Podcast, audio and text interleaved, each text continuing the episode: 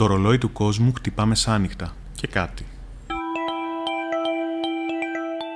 Πυρηνική απειλή, κλιματική αλλαγή, παραπληροφόρηση, ολοκληρωτισμός, πανδημία. Ο Νόαμ Τσόμσκι, που στα 91 του τα έχει δει όλα, λέει ότι αυτό που αντιμετωπίζουμε τώρα είναι η πιο κρίσιμη στιγμή της ανθρώπινης ιστορίας. Ένα άρθρο του Δημήτρη Πολιτάκη για το Life.gr.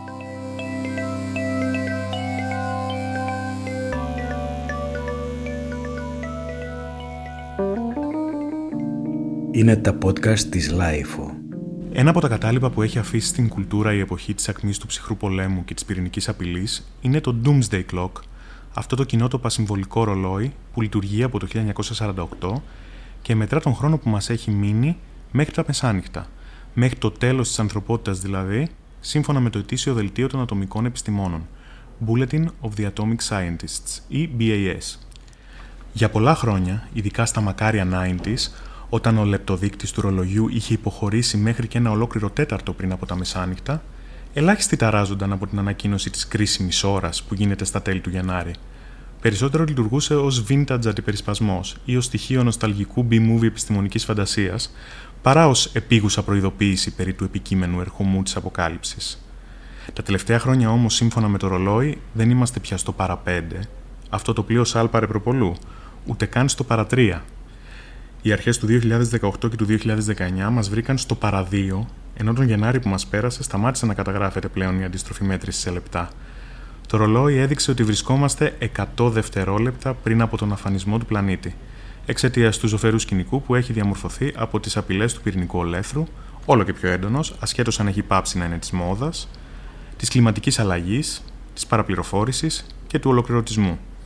Και δεν είχε καν συμβεί ακόμα η πανδημία, αυτή την τελευταία ένδειξη του Doomsday Clock, με τα τωρινά δεδομένα υποθέτει κανείς ότι τον Γενάρη του 2021 το ρολόι θα σημάνει μαύρα μεσάνυχτα και θα αυτοκαταστραφεί, επικαλείται ο Νοάμ Τσόμσκι, ο οποίος στα 91 του είναι αρκετά μεγάλος για να θυμάται την απειλή του ναζισμού και όλες τις άλλες που ακολούθησαν, δηλώνει όμως σε συνέντευξή του στο βρετανικό New Statesman πως ό,τι και αν έχει ζήσει, όσο τρομακτικό κι αν ήταν, δεν ήταν σαν αυτό που αντιμετωπίζουμε τώρα, δηλαδή το τέλος της οργανωμένης ανθρώπινης ζωής στη γη.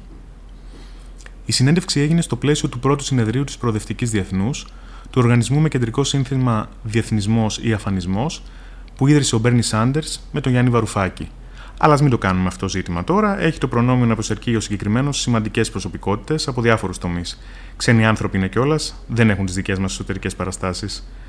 Στη συνέντευξή του, ο Τσόμσκι περιγράφει τον Τραμπ ως τον εικονικό ηγέτη μιας νέας αντιδραστικής διεθνούς που συγκροτείται από τη Βραζιλία, την Ινδία, το Ηνωμένο Βασίλειο, που ναι, κατάφερε να μπει σε μια τέτοια λίστα ντροπής, την Αίγυπτο, το Ισραήλ και την Ουγγαρία. Στο δυτικό ημισφαίριο έχουμε τον ψιλικατζή κλόνο του Τραμπ, τον Μπολσονάρο, ενώ στη Μέση Ανατολή η αντίληψη αυτή θα στηριχτεί από τις οικογενειακές δικτατορίες που αποτελούν τα πιο αντιδραστικά καθεστώτα στον κόσμο. Η Αίγυπτος του Σίση είναι η χειρότερη δικτατορία που έχει γνωρίσει η χώρα. Το Ισραήλ έχει μετακινηθεί τόσο πολύ στα βάθη του δεξιού φάσματος που χρειάζεσαι τηλεσκόπιο για να το δεις είναι ίσως η μοναδική χώρα στον κόσμο όπου η νεολαία εμφανίζεται πιο αντιδραστική από τον ενήλικο πληθυσμό. Ο Μόντι καταστρέφει συστηματικά την κοσμική δημοκρατία της Ινδίας, ενώ στην Ευρώπη δεσπόζει ο Όρμπαν στην Ουγγαρία με το πρωτοφασιστικό καθεστώς που έχει εγκαθιδρύσει. Δεν είναι ο μόνος όμως, υπάρχουν και άλλες τέτοιες φιγούρες, όπως ο Σαλβίνη στην Ιταλία, ο οποίος φαίνεται να τη βρίσκει παρακολουθώντας πρόσφυγες να πνίγονται στη Μεσόγειο.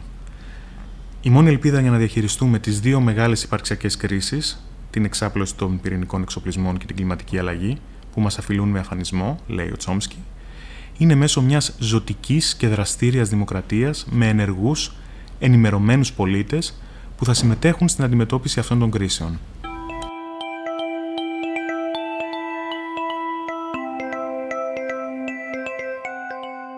Έλα μωρέ τώρα με τον παππού, τον αρχοαριστερούλη, δεν βαρέθηκε τα ίδια και τα ίδια, θα σχολιάζουν κάποιοι ασεβείς και ολίγοι.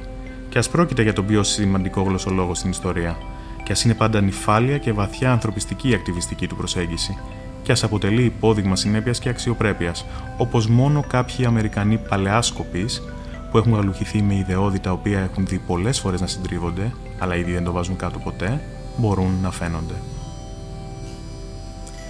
Ήταν ένα άρθρο του Δημήτρη Πολιτάκη για το Life.gr. Είναι τα podcast της Life.